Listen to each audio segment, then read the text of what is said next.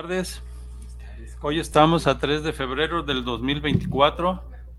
Este es su programa, La Marcha de los Mayores, un programa del Centro de Desarrollo Humano Integral de las Sabias y los Sabios Mayores. Bienvenidos, un servidor José Luis Reyes les da la bienvenida a este programa y pues a mis compañeros que se presenten y a Mario que presente el tema de hoy. Pues primero las damas. Así es. Buenas tardes, soy Alejandrina y estoy aquí una vez más en este programa en el que seguimos pues con la de la participación social del adulto mayor y el día de hoy pues vamos a hablar más de nuestro foro.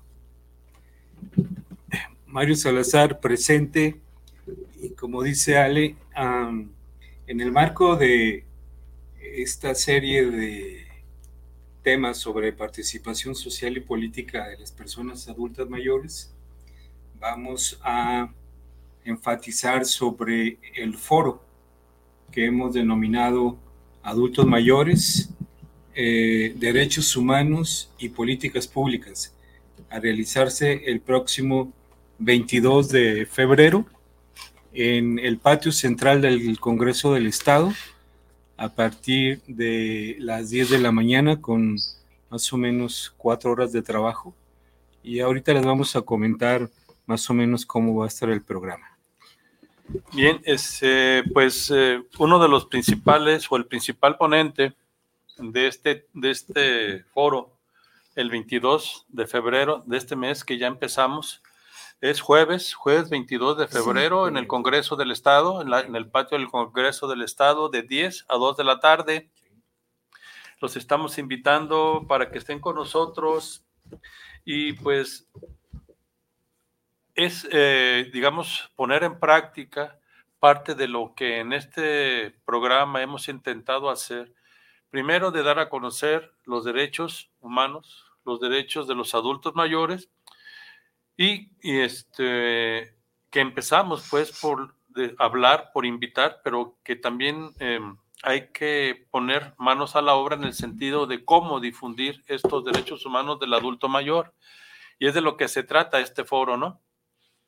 Es un esfuerzo que se hace.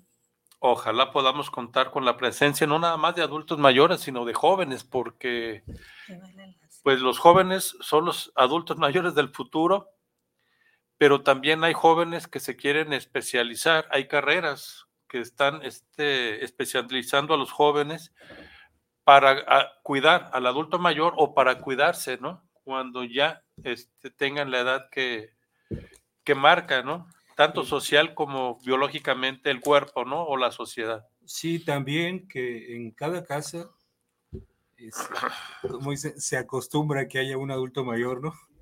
En cada casa regularmente hay una persona adulta mayor que en algún momento requiere de cuidados o requiere de dinámicas muy diferentes a las que han llevado para atender precisamente al adulto mayor, ¿no? Entonces sí, sería muy importante, ¿no? Miren, y no venía preparado, pero por aquí tengo más o menos el currículum del, ponente. Este, ah. Creo que es interesante. No es una persona este, improvisada, se puede decir, es especialista en el tema. ¿Quieres café? Sí, sí. ¿Quieres y pues aquí brevemente, ¿no? Les voy a leer un currículum del compañero que va a ser el principal ponente de, esta, de, este, de este foro. Es, eh, es el doctor José Ernesto Padilla Nieto, es, eh, es adulto mayor, 67 años, sociólogo egresado de la UNAM, él dice que es de una especialidad que se denomina gerogogo, consultor en educación de adultos. Jerogogía. Jerogogía, ¿no? Es, es la palabra. Y él eh, está dedicado al estudio de la vejez, el envejecimiento y las personas mayores de México y América Latina desde hace 26 años. Desarrolló, desarrollo de modelos, diplomados, seminarios, talleres, programas y proyectos dirigidos a personas adultas mayores y fundador de organizaciones responsable de diseñar anteproyectos de ley, propuestas de programa de gobierno, de gobierno, políticas públicas, estrategias de comunicación sobre problemáticas y opciones para el desarrollo integral de las personas adultas mayores elaboradas para candidatos y candidatas a cargo de representación popular, ya sea presidentes municipales, escuchan por ahí, presidentes municipales, alcaldes y diputados y gobernadoras. Y en este caso, pues, cae bien este, la coyuntura, la coyuntura ¿no?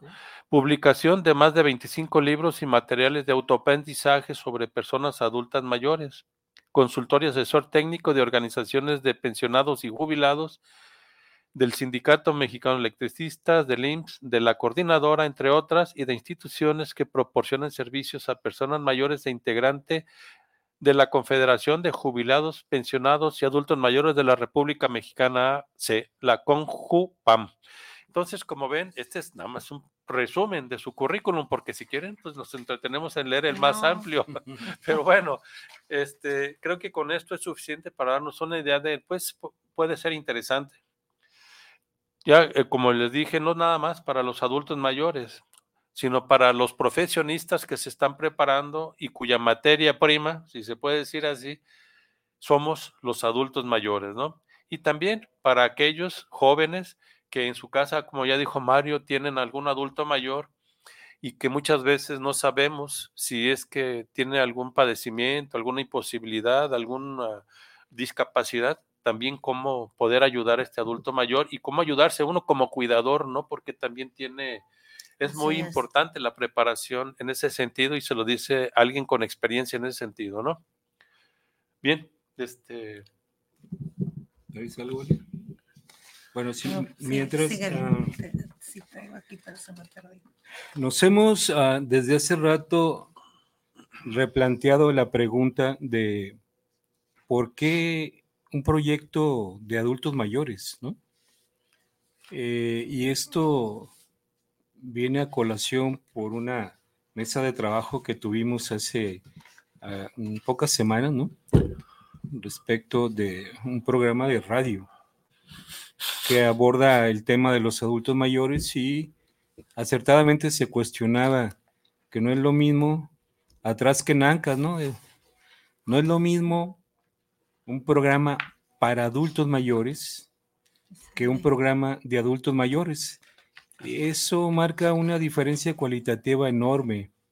Eh, y lo notamos en nuestro proyecto, ¿no? Nadie eh, concibe la idea de que adultos mayores pueden establecer, delimitar, sistematizar una problemática y a partir de ahí hacer propuestas de políticas públicas, pues, ¿no? Eh, me parece que precisamente esta es la respuesta a este replanteamiento de por qué un proyecto de adultos mayores.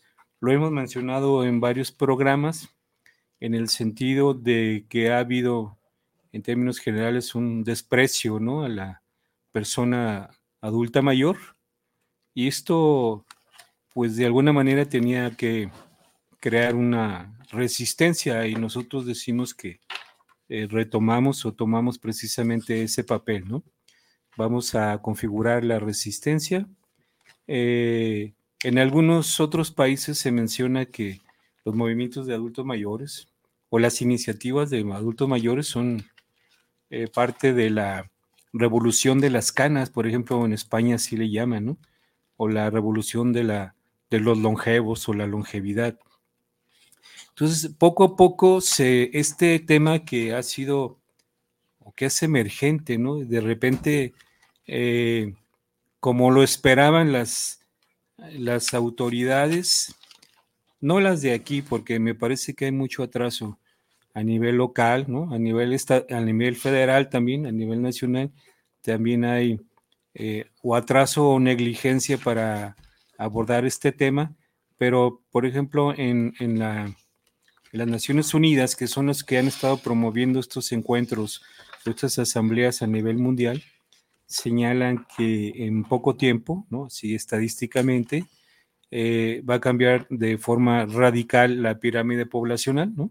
Precisamente el día de hoy, en una nota en la radio mencionaba que ya hay más personas mayores de 50 años que de 15, ¿no? Entonces poco a poco se va cumpliendo esta, eh, eh, este análisis que se ha estado haciendo en diferentes foros, pues, ¿no?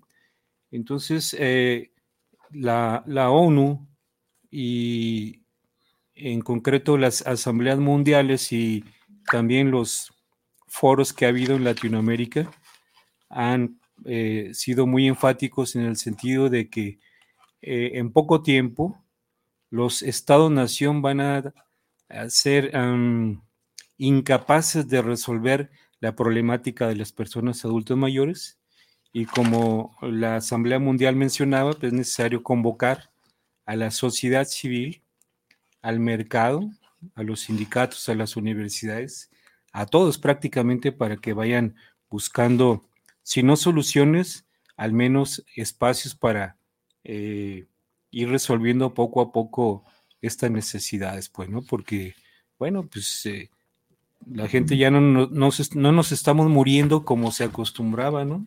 A los 40, 45, 50 años, sino la, ¿cuál es el concepto del, este, ha aumentado la, la longevidad, ¿no? Ha aumentado la esperanza de vida y bueno, esto de alguna manera pone en conflicto pues a los estados, ¿no? Entonces, en ese sentido, eh, nosotros como adultos mayores eh, retomamos precisamente esto, ¿no? Así lo manejamos como un derecho, ¿no?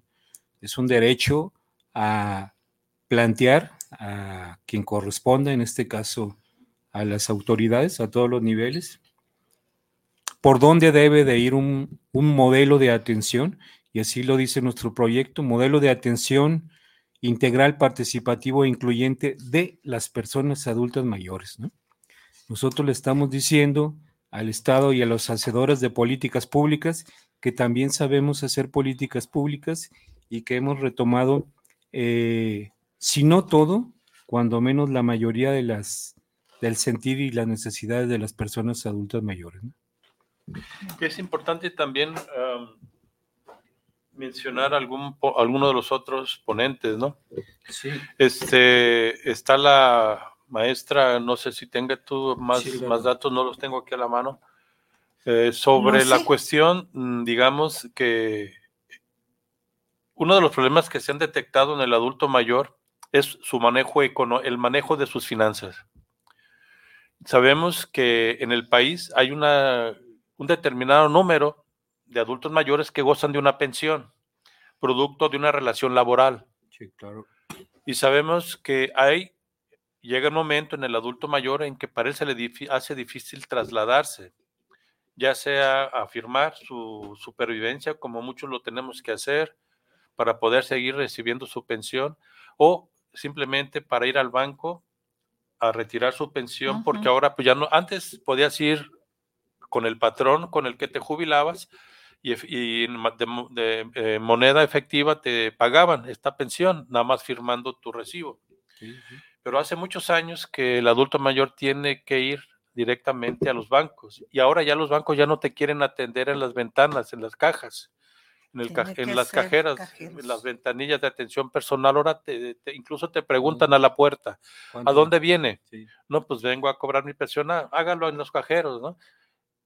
no viendo la imposibilidad de muchos de ellos o de nosotros que no sabemos manejar bien esta, estos mecanismos y que han propiciado muchos abusos, incluso este, pues el que se le robe de una u otra forma esos fondos al, pensionado, al jubilado.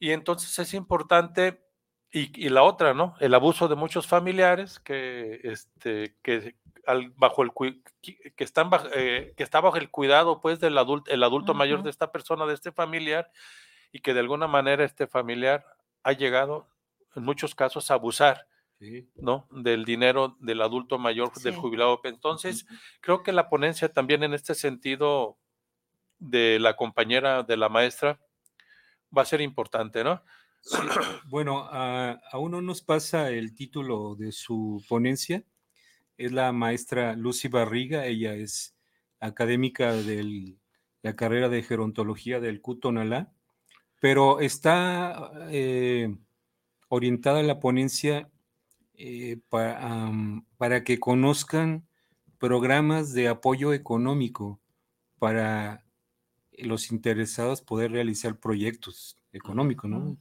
Este, esos son los datos que tenemos hasta ahorita, pues, ¿no? Eh, digamos, muy poca gente conoce realmente los programas y proyectos que tienen los gobiernos de los estados o, los gobiernos municipales de apoyo para empresas, microempresas, emprendimientos de las personas adultas mayores. Parece que por ahí van los contenidos de esta ponencia, ¿no? Sí, eh, sí, así, así lo, bueno, así lo manifestó el día que tuvimos la reunión, en, en que es más bien enfocada a cómo obtener recursos para los programas, más que cómo dar apoyo al adulto mayor, que es cierto todo eso que acabas de mencionar, y luego las instituciones no, no están adecuadas eh, para adultos mayores.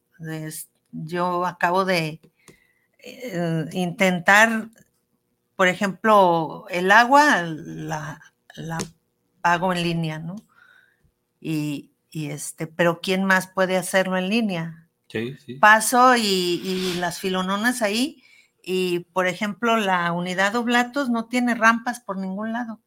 Son escaleras. Este, luego para pagar lo de los vehículos, son unas escaleras espantosas. Y esa, sí, el año pasado lo pagué en línea y este año no me dejó.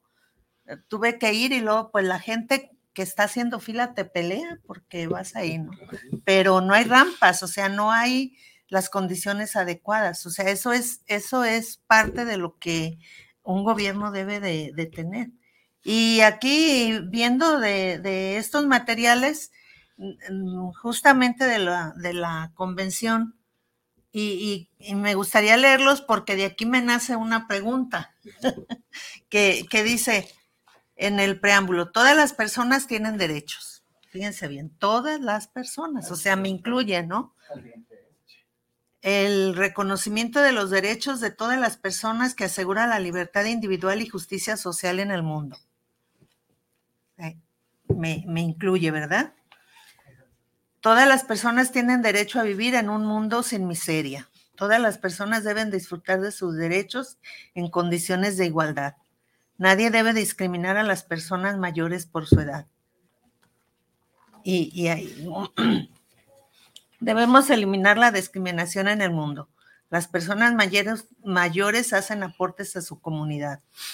Los aportes de las personas mayores ayudan a todas las personas a desarrollar sus capacidades para que vivan mejor. Debemos valorar los aportes de las personas mayores. O sea, es el preámbulo. Entonces, ¿por qué se tienen que hacer leyes específicas para las personas mayores? Sí, porque es parte porque no se reconoce, ¿no? Es parte de que es la generalidad, pero no se está reconociendo. ¿no? Sí, y es parte de lo que se reflejó en, un, en esa breve mesa de trabajo que tuvimos precisamente también con la diputada eh, Leti Pérez en el Congreso, que convocó a algunos medios de comunicación y en una nota periodística salió un reportaje, un pequeño reportaje, recorte de algún reportero, no recuerdo el nombre ahorita, no lo tengo a mano, pero en su momento lo dijimos, ¿no? Y el título de, esta nota, de este reportero, decía, los adultos mayores quieren su propia ley, así entre comillas, ¿no? Y entonces esa es la, cuestión. Mm, ponen entre comillas, digamos, el derecho que tenemos como adultos mayores a ser reconocidos como un sector social con determinadas este, características, así como ahora pelean, digamos, los sectores, este, eh, ¿qué podríamos decir? ¿El feminismo? Eh, la, cuestión de pelean de que, que las leyes surjan o sean elaboradas con perspectiva de género, creo que es el mismo sentido que nosotros como adultos mayores podemos exigir. Así es. Que en perspectiva de nuestras necesidades y de nuestra edad y de lo que aportamos ya a, la sociedad, se emitan leyes que nos permitan tener una vejez, no, como también se dijo, para vivir mejor nuestros últimos días. No, no es eso lo que queremos.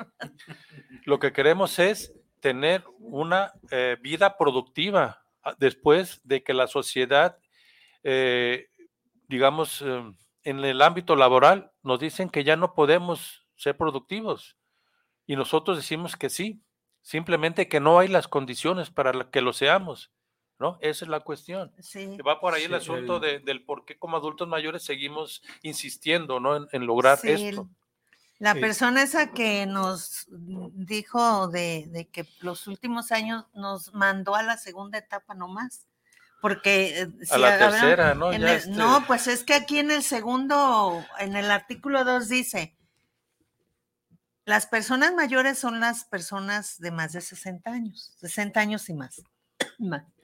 Lo dice, la vejez es la última etapa de la vida de las personas mayores. Y esa persona ahí nos encajó, ¿no? Sí. Para que la- nuestras últimas, este, Vivir con Los tranquilidad. días, Sí. vivirlos, este, y, y luego viene lo del envejecimiento que tiene que ver con los cambios en el cuerpo, en la mente de las personas a medida que pasan los años, que es muy diferente a la vejez. Y, y la, la, la diputada esa que nos dijo que para que viviéramos hay más o menos nuestros últimos años, pues nos dejó en la definición de vejez, sí. ahí. Bien, pues este, eh, creo que hay mucho que, que desconocemos, precisamente los adultos mayores principalmente. De eso se trata este, este, este, con, este foro que va a haber el 22 de febrero, el jueves 22, en el Congreso del Estado. Y aparte también es importante que vayan los jóvenes. Estamos tratando de invitar a una licenciatura que se lleva o que se otorga, que se da en el CUSH Tonalá, CUT Tonalá, el CUT Tonalá, que tiene que ver con la licenciatura en gerontología, ¿sí? Porque nos damos cuenta que pasa como en muchas otras carreras, que cuando el joven ya está avanzado en la carrera, porque no le permitieron estar en la carrera número uno en opción, para muchos es la medicina, y que terminan en, una, en carreras como odontología o gerontología en este caso, y que cuando van a la mitad de la carrera resulta que no es lo que esperaban ni lo que querían.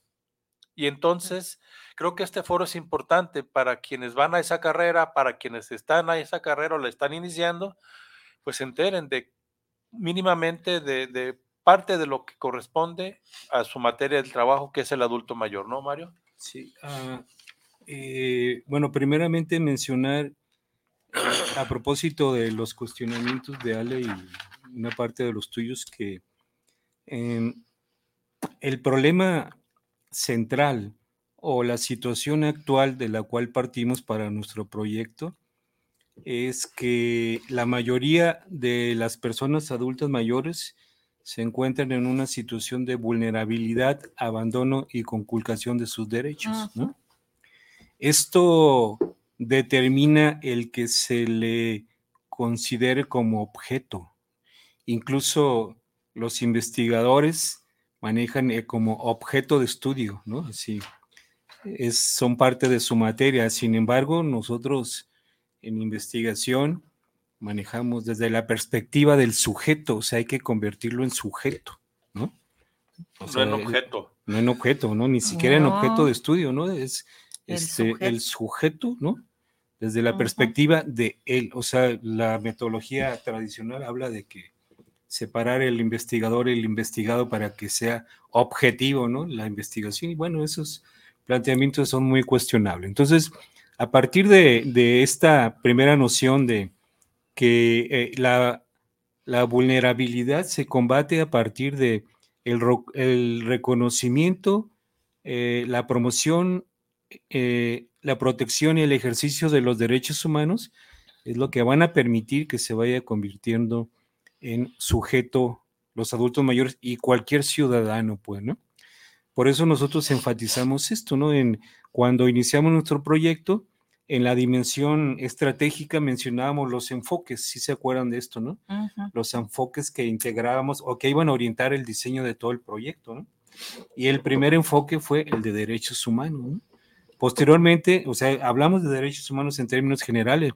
Me acuerdo que un cuestionamiento que hacías tú, José Luis, es, pero ¿por qué derechos especiales para los adultos mayores? ¿Te acuerdas que Mm, cuando apenas íbamos conociendo este, realmente la problemática, ¿no? Y en poco tiempo nos dimos cuenta y encontramos la respuesta, pues, ¿no? Porque requiere eh, cada uno de los sectores de la población de instrumentos específicos para su atención, ¿no? Entonces, en ese momento conocimos eh, los planteamientos de la Convención Interamericana sobre la protección de los derechos humanos de las personas adultas mayores y entendimos perfectamente esto.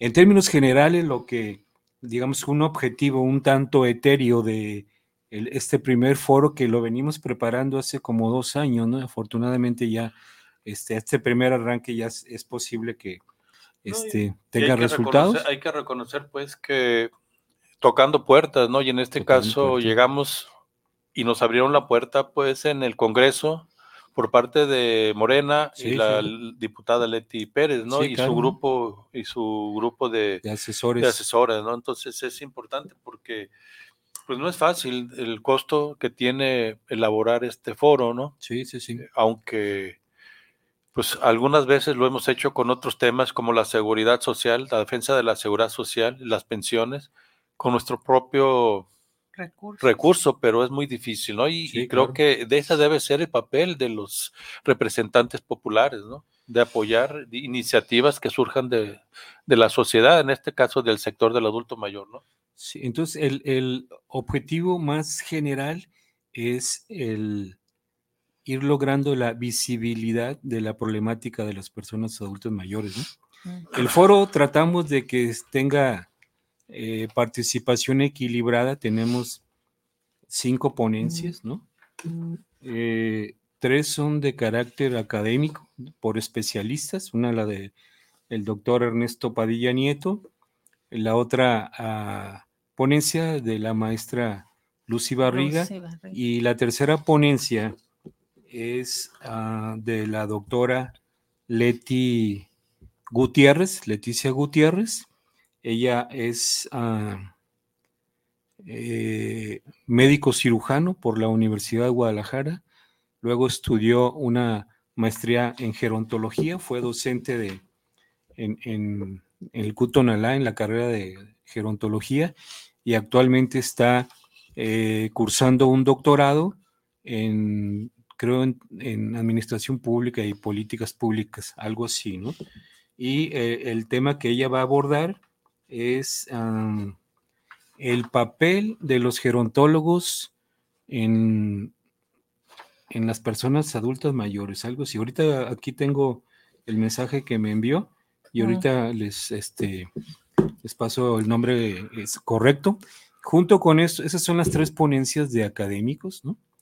Pero también hay otras dos ponencias de dos colectivos, ¿no? Uno, uno de los colectivos es el colectivo Colibrí, que es parte de un colectivo más amplio de una asociación civil que se llama Casa Quinque y tienen muchos años de experiencia, más de 10 años de experiencia en trabajo comunitario eh, y el colectivo Colibrí específicamente con mujeres en la parte del Cerro del Cuatro, ¿no?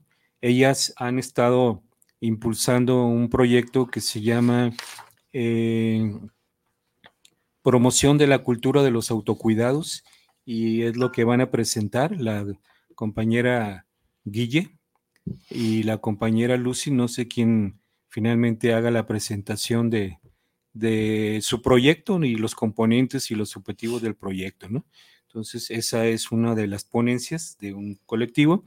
Y al final vamos a presentar nosotros como colectivo Centro de Desarrollo Humano Integral de las Aves y los Sabios Mayores, eh, nuestro proyecto, ¿no? Que es, tiene tres dimensiones, la dimensión estratégica, como lo comenté, que recoge una serie de mm, enfoques, ¿no? Eh, que, le, que le van dando forma a nuestro proyecto. Tiene una dimensión programática que ya se constituye en el modelo de atención integral, participativa e incluyente de las personas adultas mayores. Y esto es suficiente para armar todo un plan de atención estatal, incluso nacional, pues, ¿no? Es nuestra pretensión eh, que se recoja eh, este, este proyecto, pues, ¿no? Y que se ponga a debate. Ya lo hemos puesto en dos ocasiones a consideración de instituciones y de investigadores y no han encontrado que tenga ni en lo metodológico ni en los contenidos errores, ¿no? Y la tercera dimensión y muy importante es la organizativa que le dio forma precisamente al colectivo Centro de Desarrollo Humano Integral, ¿no? Y vamos a presentar este, los objetivos del centro, el objetivo o el propósito o el fin estratégico a largo plazo, junto con los objetivos específicos para lograrlo, y luego a eh, los seis ejes estratégicos y cada eje con su conjunto de proyectos que a la fecha han sumado 21 proyectos, ¿no? Y bueno, obviamente, eh, eh, pues no es enchilame otra, ¿no? Es, estamos haciendo llamados a que se vayan incorporando más colectivos, ¿no? O que se formen colectivos para eh, diseñar y poner en práctica estos proyectos. ¿no? ¿no? es una organización piramidal, más bien es una idea de una organización eh, horizontal, más bien en el sentido de una red de redes, pues, ¿no? Poco a poco lo iremos explicando. Son modelos organizativos totalmente diferentes, pero más eficientes. Bien, y este, pues tengo aquí precisamente los eh, el texto de esa Convención Interamericana sobre la protección de los derechos humanos de las personas mayores. Y nada más para ir este, dando algunos detalles de dónde surge pues esta... Ir calentando el ambiente. Ir calentando el ambiente, ¿no? Es breve, pues primero voy a leer este, cuándo surge, cuándo se lleva a cabo esta Convención Interamericana sobre Derechos de Adultos Mayores. Luego doy lectura al decreto donde el gobierno eh, lo firma o lo avala a través de la publicación eh, en el diario oficial de la federación. Este, este acuerdo, pues, que firma, ¿no? Lo ratifica, ¿no? Ratifica el, acuerdo. Porque sí lo firmó allá en el 2015. Sí, pero, necesitaba ser ratificado y lo hacen hasta, hasta después, ¿no? Y aquí dice, dice, el 15 de junio del año 2015 se aprobó en la Organización de Estados Americanos, la OEA, la Convención Interamericana sobre la Protección de los Derechos Humanos de las Personas Mayores, constituyendo el primer instrumento vinculante de derechos humanos para personas mayores a nivel mundial. El primer instrumento es interesante, ¿no? Es el primer instrumento vinculante de derechos humanos para personas mayores a nivel mundial. Antes de esta convención interamericana no había otra Recomendaciones. Recomendaciones. Bien. Que sería interesante, ¿por qué en América Latina, no? Esa, esa es la cuestión, ¿por qué en América? Eh, me pues, que, es que es, interesante, ¿no? Porque sabemos que América Latina tiene un bono demográfico muy importante, es decir, son más jóvenes que adultos mayores, aunque la, pirámide poblacional se va invirtiendo. Ya, ya no. Pero en Europa en Europa la población ya, está, ya es vieja. Ya es vieja. ¿no? Incluso hay países que están promoviendo la inmigración de jóvenes de otros países para poblar su territorio. Entonces es interesante hacer estas reflexiones, ¿no? ¿Por qué en la OEA, en América, se lleva a cabo esta, esta convención y se ratifica, ¿no? Bueno, sí, ya ves que son, preguntas. No, sí es cierto. Mira, ah, eh, lo que comenté hace rato, eh, en una nota de la radio mencionan que ya hay más adultos de 50 años que de 15. La pirámide se está invirtiendo. Cambiando, ¿no? Pero también fíjate, de, de, países desarrollados, por ejemplo, Estados Unidos y, y Europa, eh, están siendo abandonados por sus jóvenes. Pero, o sea, no es una migración así a, este, al vapor, sino tiene un sentido de que se vienen a México y básicamente a México eh, estudiantes y trabajadores, sobre todo, que pueden trabajar a distancia. Mm. Y me decía mi hermano que en la Ciudad de México hay muchos gringos y canadienses jóvenes, ¿no?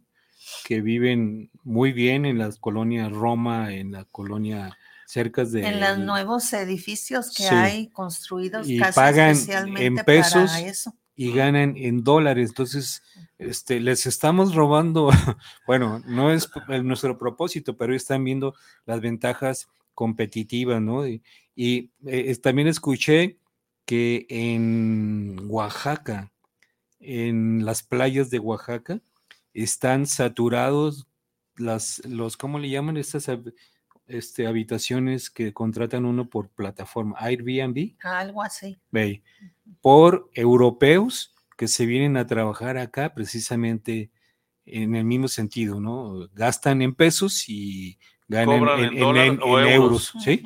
Entonces, y, no es eh, migrantes eh, pobres, sino son migrantes con carreras y con especialidades, pues, ¿no?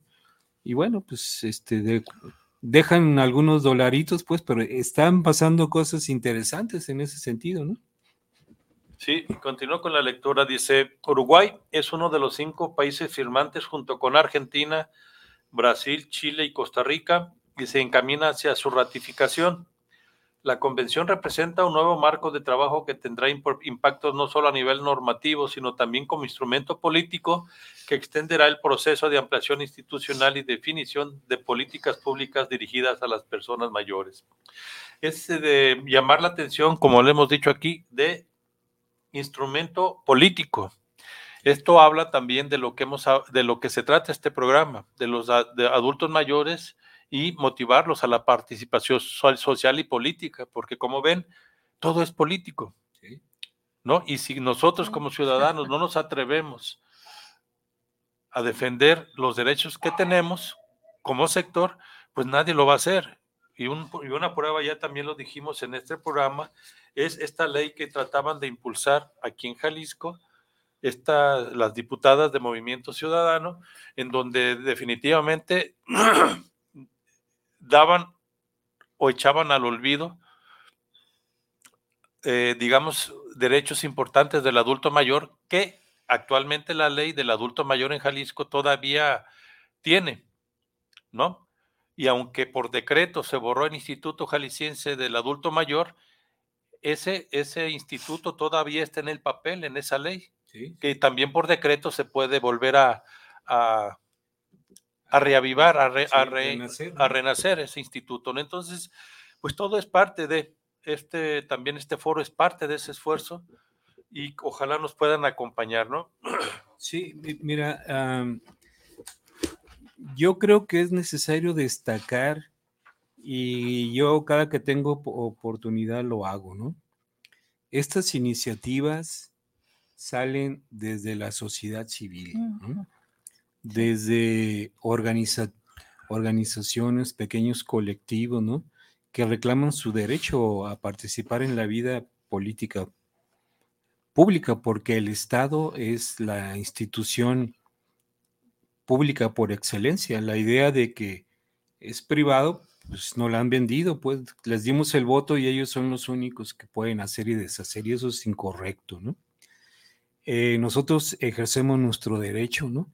A la incidencia en políticas públicas, a la incidencia en los temas que son de nuestro interés. No únicamente hablamos de la problemática de los adultos mayores, ¿no? Hablamos de la problemática y tenemos relación con colectivos en la lucha medioambiental, ¿no?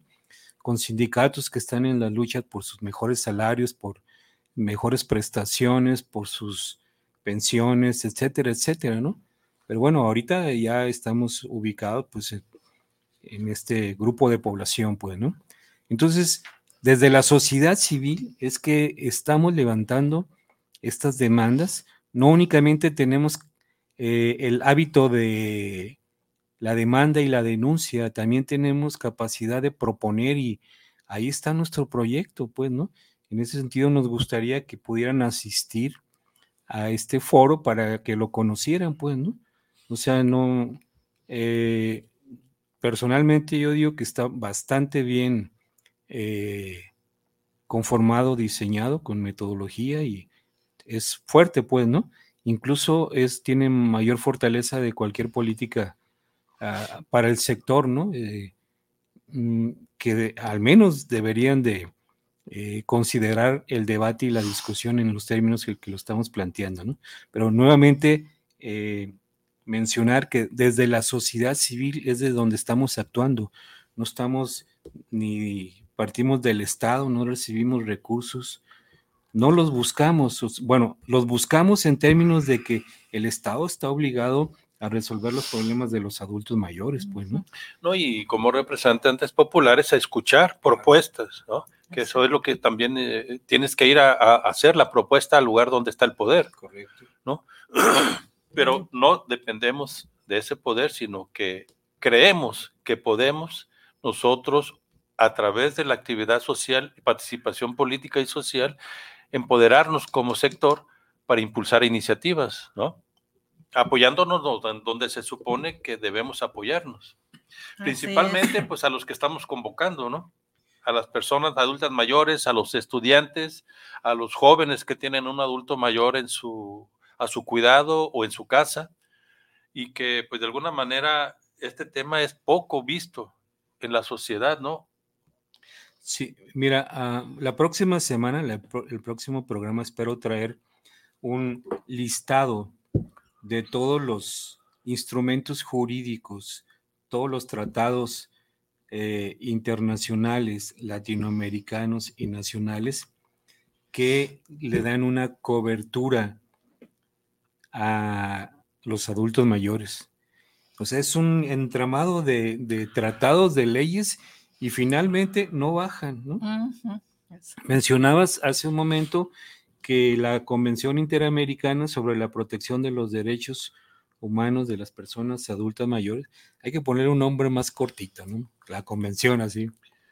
Es vinculante. Esto significa que el Estado está obligado a atenderlo y a generar planes, programas y proyectos en beneficio de este sector de la Ajá. población, ¿no? Pero aquí hay dos cosas, ¿no? Que, bueno, cuando hablamos de Estado, estamos hablando de tres niveles, ¿no? El Estado nacional, el Estado subnacional y el, y el Estado local, ¿no?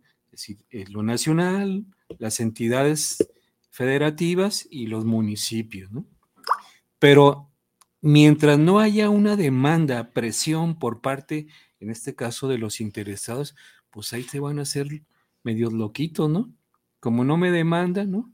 No me demandan que cumpla, ¿no? Con esta obligación, pues ahí se la van a llevar, pues, ¿no? Entonces, es muy importante aquí el asunto de la participación social y política para que se cumplan eh, los puntos de la Convención Interamericana. Y para que se cumplan los puntos, ¿cuál es el primer paso? Es lo que hemos estado comentando en otros colectivos pues que los lean para que los conozcan, ¿no? Hay leyes. Ese es un... ya, está, ya está la ley del adulto mayor. Pues sí. En, en México. ¿No? La, la, la, ley que está ahorita aquí en Jalisco es letra muerta, ¿quién la conoce?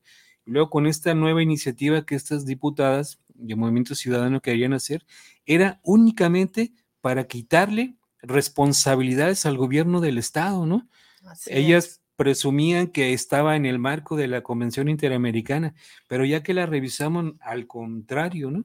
Ni siquiera menciona ninguno de los eh, artículos, ¿no? Uh -huh. Nada, nada, ¿no? Y, o sea, nosotros públicamente lo dijimos, no hubo, no, no dieron la cara, no nos reclamaron, no dijeron nada ni a los medios, ¿no? Calladitas se quedaron las diputadas. Bueno. Bien. Tengo saludos a ver, aquí. Adelante, maestra de Gerardo Santos, saludos para el programa de la Marcha de los Mayores.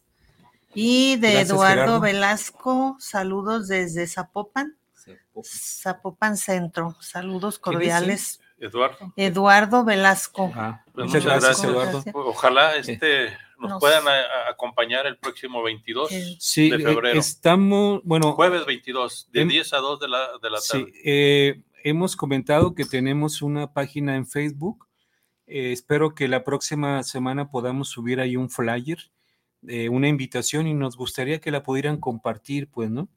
Eh, sabemos, miren, tenemos más o menos proyectado que pueden asistir entre 200 y 250 personas al evento, ¿no? entre adultos mayores, estudiantes de gerontología, profesionales de la gerontología, geriatras, ¿no? Entre sujetos y especialistas, pues, ¿no? Eh, pero si no asisten, no nos va a preocupar porque nosotros siempre, pues es el primer evento, ¿no? Pian pianito, ahí la llevamos, pues, ¿no? Poco a poco eh, nos hemos ido conociendo. hemos eh, hecho visible y ya se nos va, se nos empieza a reconocer en ese sentido. Y no es la pretensión esa, sino más bien que conozcan el proyecto y puedan incorporarse a alguna de las tareas del proyecto, ¿no? No cuesta nada, dicen, es de agrapa, ¿no? Entonces vamos a subir el flyer y si nos hicieran el enorme favor de compartirlo, estaría muy bien, ¿no? Y también de Fernanda Morales, saludos para el programa de los mayores, siempre en lucha por los derechos de los adultos mayores. Gracias, Fernanda. Gracias, Fernanda. Este, este es el decreto. Ya vimos que el 15 de junio del 2015 se aprobó en la Organización de Estados Americanos esta, este documento, ¿no? de la Convención con respecto al adulto mayor a los derechos. Y en México, hasta el, hasta el 13 de diciembre del 2022, se aprueba, hasta el 2022, ¿no? Eh, se firma el decreto por parte del presidente y dice así, dice Secretaría de Relaciones Exteriores, decreto por el que se aprueba la Convención Interamericana sobre la protección de los derechos humanos de las personas mayores, adoptada en Washington, D.C., Estados Unidos de América el 15 de junio del 2015. Dice Andrés Manuel López Obrador, presidente de los Estados Unidos mexicanos, a sus habitantes, la Cámara de Senadores del Honorable Congreso de la Unión, en ejercicio de la facultad que le confiere el artículo 76, fracción primera de la Constitución Política de los Estados Unidos Mexicanos, decreta, artículo único, se aprueba la Convención Interamericana sobre la Protección de los Derechos Humanos de las Personas Mayores, adoptada en Washington, D.C., Estados Unidos de América, el 15 de junio del 2015. Ciudad de México, a 13 de diciembre del 2022 Dice senador Alejandro Armenta Mier, presidente, y Verónica Noemí Camino Farjat, secretaria. En cumplimiento de lo dispuesto por la fracción 1 del artículo 89 de la Constitución Política de los Estados Unidos Mexicanos y para su debida publicación y observancia, expido el presente decreto en la residencia del Poder Ejecutivo Federal en la Ciudad de México el 5 de enero del 2023 Andrés Manuel López Obrador. Entonces se aprueba el 13 de diciembre del 2022 y se publica el 5 de enero del 2023. Está recién, un año apenas. Sí, y bueno, pues no, eh, no ha habido prácticamente acciones concretas, pues, ¿no? Pero eh, me parece que la coyuntura electoral abre esa posibilidad, ¿no? Al menos eh, dos candidatas han mostrado interés, ¿no? Eh, Claudia Sheinbaum ha señalado así en muchas ocasiones la importancia que tiene la atención, ¿no? En voltear a ver la problemática de las personas adultas mayores, ¿no? Eh, y también la candidata o precandidata a Jalisco, Claudia, ¿Claudia qué? Delgadillo. Claudia Delgadillo, ¿no? Ha mostrado interés, ¿no? En, en este, en este aspecto, en este sector. Y bueno, eso cuando menos habla de que hay sensibilidad y puede existir la posibilidad aquí en Jalisco de que eh, se abra nuevamente el, instituto, ¿no? El instituto eh, de adultos mayores. Eh, también quiero adelantar que una parte de nuestro plan de trabajo, de nuestro proyecto, es incluso es uno de los ejes estratégicos, es la incidencia en políticas públicas. Y mm, en concreto, acá para el estado de Jalisco, en términos de políticas públicas, tenemos para el, el legislativo o el poder legislativo eh, la, una propuesta de una ley para el fomento de los derechos humanos integrales, ¿no? Eh, de las personas adultas mayores, una ley, ¿no? Que retome, y hay que decirlo claramente, retome eh, gran parte de nuestras propuestas y otras más, ¿no? Eh, que son prácticamente las necesidades de, las personas adultas mayores, ¿no? junto con esto, que esta ley mm, decrete, ¿no? O elabore un decreto para la instalación, creación del instituto para la promoción, protección y ejercicio de los derechos humanos integrales de las personas adultas mayores y que funcione a partir de un plan estatal de envejecimiento y vejez que incorpore eh, al menos los 21 proyectos que tenemos, pues, ¿no?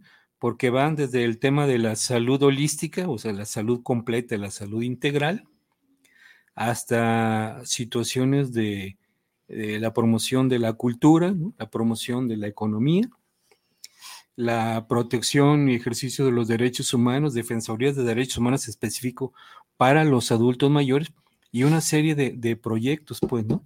Y con eso sería suficiente como para que en poco tiempo podamos decir que el estado de Jalisco está a la vanguardia en cuanto a la protección es en cuanto a la, como lo dice la CEPAL, pues no, no crean que yo lo saqué de mi ronco pecho, no, no, sino eh, ya hay producción en ese sentido. La CEPAL, a través de la doctora eh, Sandra Wenchuan, establece, pues, ¿no? Promoción, protección y ejercicio de los derechos humanos. Ese es el punto, ¿no? Que tiene mucho que ver, como tú dices, de origen, con la Convención Interamericana. Y aquí en el preámbulo precisamente esta Convención Interamericana habla de todo lo que mencionas, ¿no? Sí, sí, sí. Dice, los estados partes en la presente convención, reconociendo que el respeto y restricto a los derechos humanos ha sido consagrado en la Declaración Americana de los Derechos y Deberes del Hombre y en la Declaración Universal de los Derechos Humanos y reafirmado en otros instrumentos internacionales y regionales, reiterando el propósito de consolidar dentro del marco de las instituciones democráticas un régimen de libertad individual y de justicia social fundado en el respeto de los derechos fundamentales de la persona, teniendo en cuenta que, con arreglo a la Declaración Universal de los Derechos Humanos y a la Convención Americana sobre Derechos Humanos, solo puede realizarse el ideal del ser humano libre, exento del temor y de la miseria, si se crean condiciones que permitan a cada persona gozar de sus derechos económicos, sociales y culturales, tanto como de sus derechos civiles y políticos. Y por ahí va pues el espíritu también de que la gente conozca esos derechos, ¿no? Y se entienda que es objeto, sujeto de todos estos, este, digamos, por el momento conceptos que tienen que ejercerse para que sean este, ideales o logros, ¿no? Sí, que se concreten. Que se concrete, ¿no? Eh, Porque las leyes hasta aburre estarlas leyendo, ¿no? Sí, sí, Pero lo importante es eso, promover que se conozcan para poder exigir sus, eh, eh, el ejercicio de estos derechos, ¿no? Eso es precisamente el punto, pues. Por eso estamos que jode y jode y jode nosotros, de que, pues si la gente quiere vivir en bienestar, no es únicamente un bienestar económico, ¿no? Sino debe de crear las condiciones sociales que le permiten estar en bienestar, pues, ¿no? Y, el, asunto de nuestro proyecto es que debe haber eh, cierto visión compartida eh, y acuerdos en que la atención de la problemática y el crecimiento del envejecimiento en México debe ser una eh, un proyecto de todos, pues en ese sentido, ¿no? Y que deben de caminar juntos, pues, porque yo quiero que me digan qué estado va a ser capaz de atender esto. Por ejemplo, en Estados Unidos, que lo estamos viendo, cada vez es peor, no tienen eh, política social, ¿no? Este, no, ahí eh, están. En Europa es más o menos similar el asunto. Pues. Sí, y este hay que recordar que este la, si fuera por este el ámbito financiero, eh, nosotros somos carga, ¿no? Los adultos mayores, los ancianos, los enfermos, los discapacitados, los pensionados, todos los pensionados, hablando de pensiones, ¿no? A pesar de que durante nuestra vida activa, pues estuvimos aportando, sin embargo, somos considerados también una carga, ¿no? Como hemos mencionado que hay en el todo social son tres grandes esferas, ¿no? La esfera a mero arriba es el Estado, que es el que regula las relaciones hacia abajo, ¿no? Y tenemos al mercado, que es otra esfera del todo social y la esfera de la sociedad civil.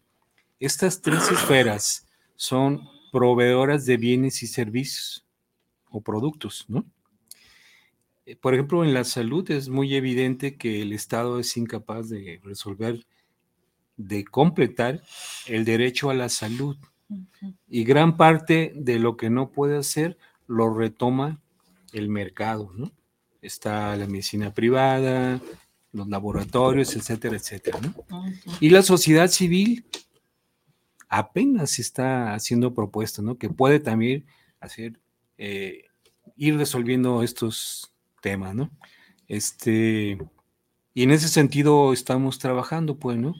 De que, eh, que haya mesas de diálogo, ¿no? Entre estos gobernantes y que reconozcan eh, no solo la, el valor que tiene, como lo dicen todos estos documentos, la participación, los saberes de las personas adultas mayores, sino la importancia de la organización que han creado como sociedad civil de tal manera que puedan generar proyectos como el de nosotros, ¿no?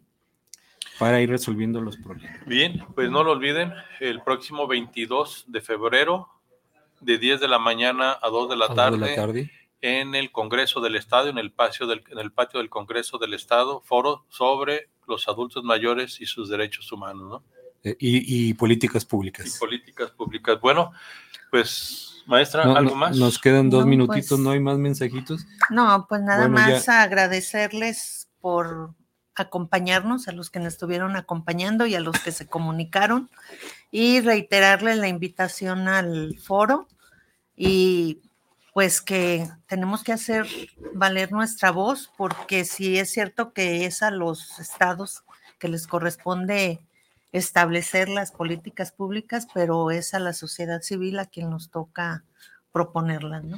Y, también al ingeniero, siempre se nos olvida mencionarlo y, y, también mencionar, como comentaron los del programa anterior del tornillo filosófico, ¿no?